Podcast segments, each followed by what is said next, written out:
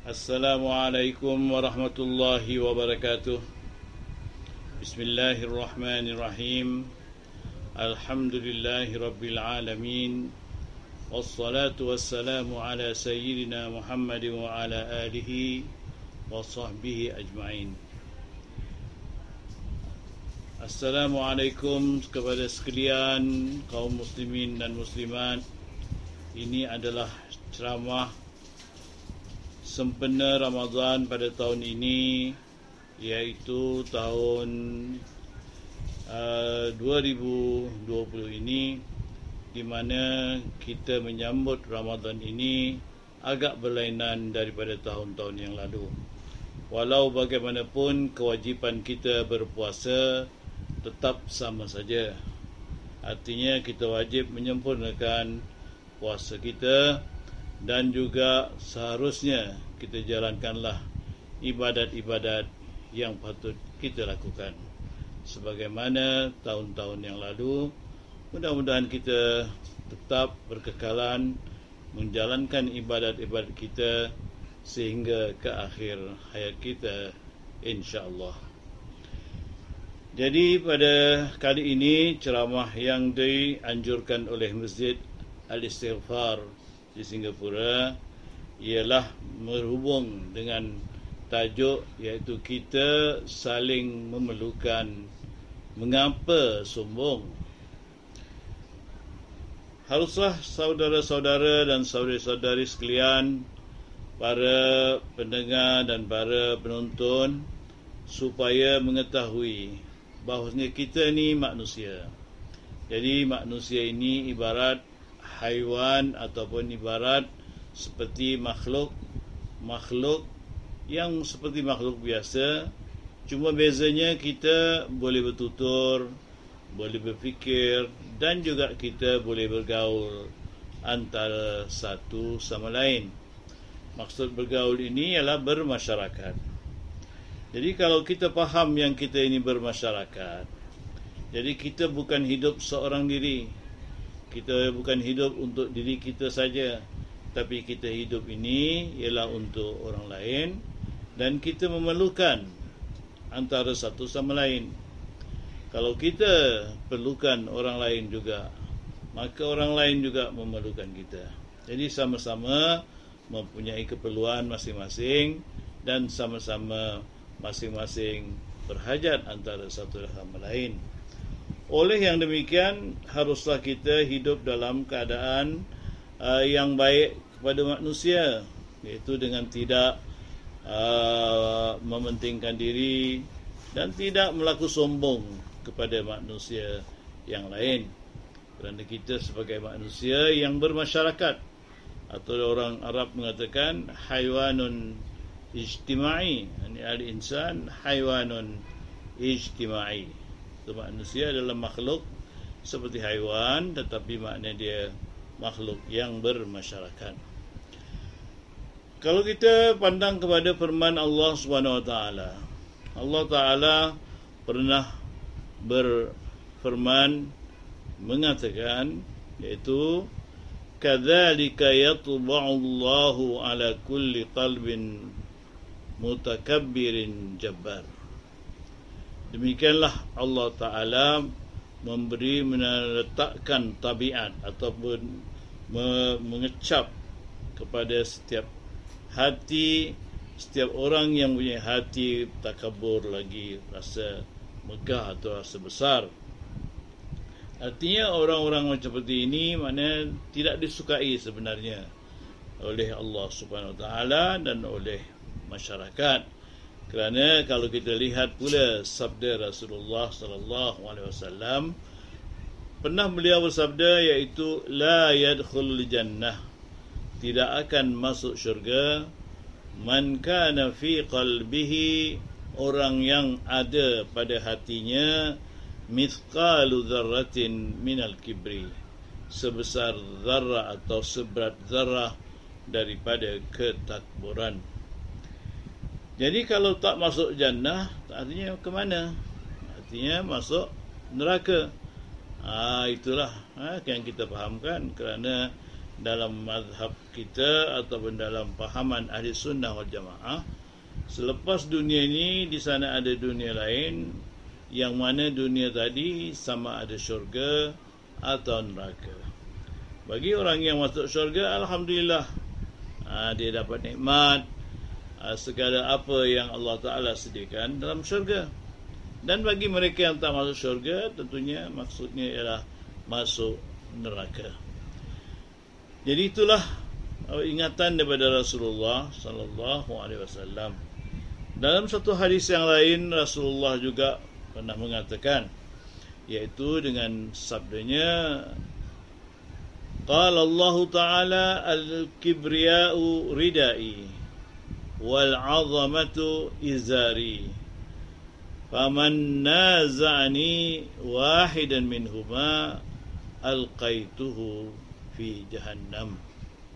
Yang bermaksud yaitu kibir atau merasa megah rasa besar itu ialah uh, tudung aku ataupun selimut aku. Dan kebesaran itu adalah pakaian aku ataupun kain aku atau uh, ataupun yaitu maksudnya pakaian aku siapa-siapa yang melawan kepada aku ataupun mer- menganggap dirinya besar agung seperti aku ha, dan salah satu daripada sifat itu aku akan uh, lontarkan dia ke jahanam atau neraka jahanam ha, begitulah firman uh, maaf begitulah uh, sabda Rasulullah sallallahu alaihi wasallam dengan daripada firman Allah taala dalam salah satu hadis qudsi Artinya kita nak sombong macam mana? Kalau kita rasa kita sombong kerana ilmu, ada orang lain yang lebih ilmunya dari kita. Kalau kita rasa sombong kerana kita cantik, ada banyak lagi orang-orang yang lebih cantik daripada kita. Kalau kita sombong kerana kita kuat, fizikal kita, maka di sana ada orang lain juga yang lebih kuat fizikalnya daripada kita. Dan kalau kita sombong kerana harta, maka orang lain juga di sana lebih banyak hartanya daripada kita. Jadi kita tak salah sombong. Kita cuma percaya dan merasa puas hati dengan apa yang ada pada diri kita. Yang kita boleh buat ataupun apa yang kita boleh lakukan. Ha? Jangan sekali-kali kita menyombong diri kita. Uh, pendeknya manusia ini hakikatnya nak sombong bagaimana? Kerana dia tidak boleh berdiri sendiri. Ha, kita lihat sendiri anak-anak kecil umpamanya. Anak yang baru dilahir, apakah dia boleh bangun sendiri? Dia boleh apakah dia boleh berdiri sendiri? Apakah dia boleh makan sendiri? Ha, semuanya tak boleh. Semuanya ditolong oleh orang lain yang sama ada ibu, bapa, pengasuhnya, maknanya orang lainlah yang menolong anak itu sehingga dewasa, sehingga boleh berdikari sendiri dan boleh mencari makan sendiri, boleh uh, menguruskan badannya sendiri, dirinya sendiri. Semua ada dari pertolongan orang lain. Jadi tidak ada orang yang sendiri bersendiri tanpa pertolongan orang lain. Jadi semuanya memerlukan kepada penjagaan, memerlukan kepada uh, kepada orang lain untuk membantu. Jadi tak perlulah kita merasa sombong dalam apa saja pun. Dalam keadaan kerana apa kita adalah manusia yang lemah. Sebagaimana Tuhan juga pernah mengatakan wa khuliqal insanu dhaifa manusia itu dijadikan dengan keadaan lemah. Lemah maknanya manusia tidak ada yang kaya. Arti kaya maksudnya tidak memerlukan sesuatu semua memerlukan sesuatu. Dia perlu makan perlu minum perlu tidur dan sebagainya. Ini menunjukkan kelemahan manusia. Jadi kalau dah begitu maknanya haruslah kita tolong menolong antara satu sama lain. Sebab itu Nabi kita pernah bersabda, uh, supaya kita anggap setiap kita adalah bersaudara dan Allah Taala berfirman wa ta'awanu 'alal birri wat taqwa artinya hendaklah kamu sama-sama tolong menolong sama-sama sendiri dengan kebaikan dan dengan takut kepada Allah Subhanahu wa taala atau takwa.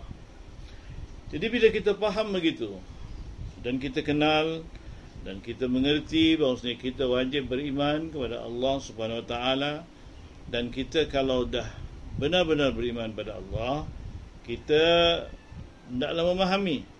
Ha, sebagaimana Allah Taala pernah mengatakan yang mulia di sisi Allah orang yang bertakwa. Inna akramakum indallahi atqakum. Yaitu orang yang paling mulia di sisi Allah ialah orang yang bertakwa. Artinya Allah Taala tidak pandang kepada uh, diri seorang itu dari segi kacaknya cantiknya uh, ilmunya hartanya uh, kekuasaannya uh, pengaruhnya dan lain-lain. Yang dilihat ialah ketakwaannya. Artinya apakah kita dapat menjaga diri kita dengan baik mengikut perintah-perintah Allah Subhanahu taala atau tidak seandainya kita tidak ada ketakwaan Allah taala tidak memandang itu. Kerana uh, tanpa ketakwaan artinya menunjukkan kita tak sedar diri kita. Ha, kerana kita harus sedar sebagaimana kita sebelum kita dilahirkan iaitu kita dalam alam roh lagi Allah Ta'ala sudah pernah menceritakan atau mengatakan kepada kita yang mana roh kita sendiri percaya mengakui ketuhanan Allah. Bila Allah Ta'ala mengatakan alastu bi rabbikum? Qala bala. Apakah aku bukan Tuhan kamu? Jadi roh tadi menjawab bahkan artinya iyalah engkau lah Tuhan aku. Jadi maksudnya maknanya dari dulu lagi manusia berasal daripada bersih akidahnya percaya kepada Allah Ta'ala dalam alam roh tapi bila masuk ke alam jasad dan jasad itu telah berkumpul bermacam-macam terpengaruh berbagai-bagai maka manusia mula uh, luntur dari segi keimanannya jadi dengan itu dia lupa pula kepada janjinya yang pertama sekali iaitu mengakui ketuhanan Allah Subhanahu wa taala. Jadi kalau nak jadi mulia di sisi Allah ialah dengan ber, bertakwa. Jadi dalam hal ini maknanya manusia mestilah bersifat dengan sifat-sifat yang baik.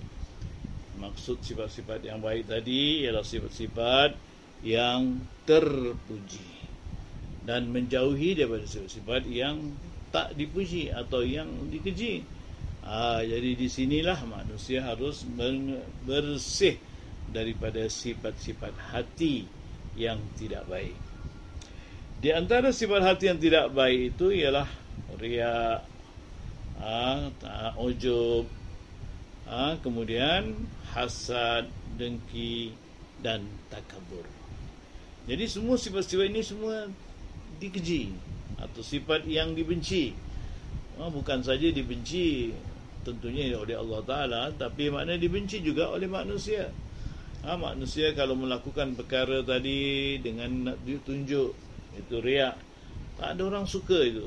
Dia cuma suka pada dirinya sendiri atau dia menganggap dirinya sendiri telah melakukan kebaikan ha, sehingga orang lain semua tidak mampu melakukannya lalu ditunjuk-tunjuk ditonjol-tonjolkan perbuatannya. Nah, itulah ria ataupun ujub. Ujub maknanya satu sifat yang keji juga.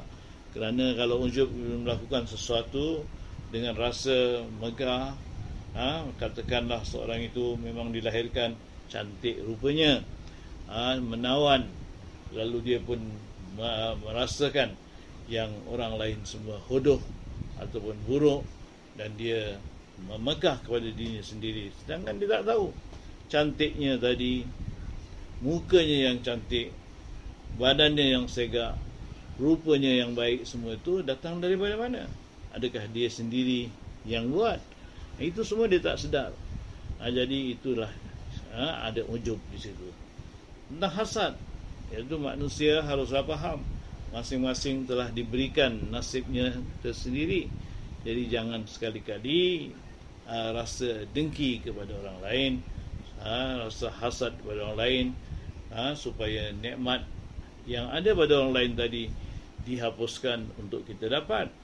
Ha, ini berlaku selalunya kadang-kadang dalam uh, pekerjaan di mana kadang-kadang orang yang mempunyai kelas A misalnya dan kelas B yang kelas B dengki kepada kelas A uh, lalu melakukan dia melakukan sesuatu untuk menjatuhkan kelas uh, orang yang ada dalam kelas A tadi atau darjat yang lebih tinggi supaya dia dapat jawatan itu atau kerja itu.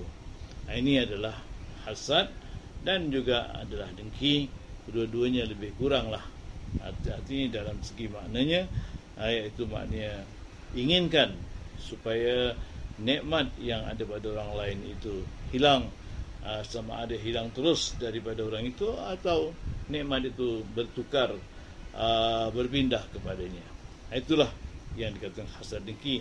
Dan seterusnya dalam tajuk yang kita cakap ini ialah takabur iaitu merasa uh, rasa dirinya lebih besar daripada orang lain, merasa dirinya lebih gagah daripada orang lain, itu rasa takabur.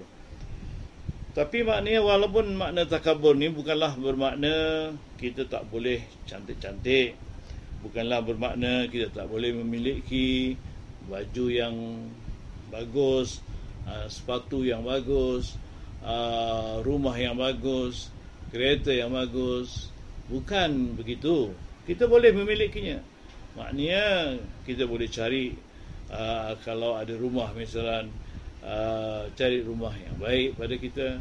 Begitu juga kita boleh pakai pakaian yang cantik boleh. Cuma jangan rasa ujub, jangan rasa takabur. Itu yang dilarang.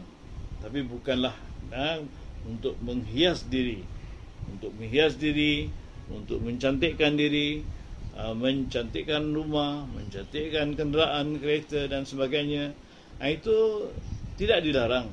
Cuma jangan rasa takabur, uh, megah sehingga menghinakan orang lain atau lupa diri. Itu yang dilarang. Itulah dia untuk kita faham pada hari ini dalam kita beribadat kepada Allah SWT kita ingin merasakan bagaimana susahnya kita dalam keadaan-keadaan yang kita dapat menahan uh, menahan nafsu kita iaitu nafsu makan kita tahan uh, nafsu jentina kita tahan uh, dan lain-lain nafsu-nafsu haram yang selalu dilakukan oleh orang-orang biasa. Kita boleh bertahan dengan uh, kita berpuasa pada bulan Ramadan seperti ini. Dan satu lagi maknanya dalam hal keadaan ini zahirnya kita dapat tahan maka batinnya juga kita harus tahan. Iaitu rasa sifat-sifat yang dikeji seperti takabur tadi hendaklah juga kita jangan sekali-kali kita memakainya atau kita uh, melakukannya. Kerana itu adalah sifat-sifat yang uh, buruk yang mana ini semuanya jauh daripada pelajaran yang patut kita pelajari daripada berpuasa ini. Ha, kita berlapar sebab kita rasa bagaimana susahnya orang yang tidak dapat makan dan minum. Kita lemah kerana apa berpuasa supaya kita tahu bagaimana lemahnya seseorang itu jika sekian tidak makan dan minum. Dan bagaimana perlunya kita kepada nikmat Allah Ta'ala Nikmat makan, nikmat minum dan lain-lain nikmat Yang kita sendiri Uh, tidak melakukannya ataupun tidak uh, mengambilnya waktu kita berpuasa sepanjang Ramadan ini. Jadi saya ucapkan kepada tuan-tuan dan puan-puan sekalian uh, selamat terus-terus menjalankan ibadat puasa sehingga akhirnya dengan rasa khusyuk dan dengan rasa benar-benar bertakwa kepada Allah Subhanahu wa taala sehingga ke akhirnya. Jadi sekianlah saja uh, ceramah saya pada saat ini daripada Masjid Al-Istighfar uh, sehinggalah kita bertemu lagi di lain ceramah yang dianjurkan oleh Masjid Istighfar ini. Assalamualaikum warahmatullahi wabarakatuh.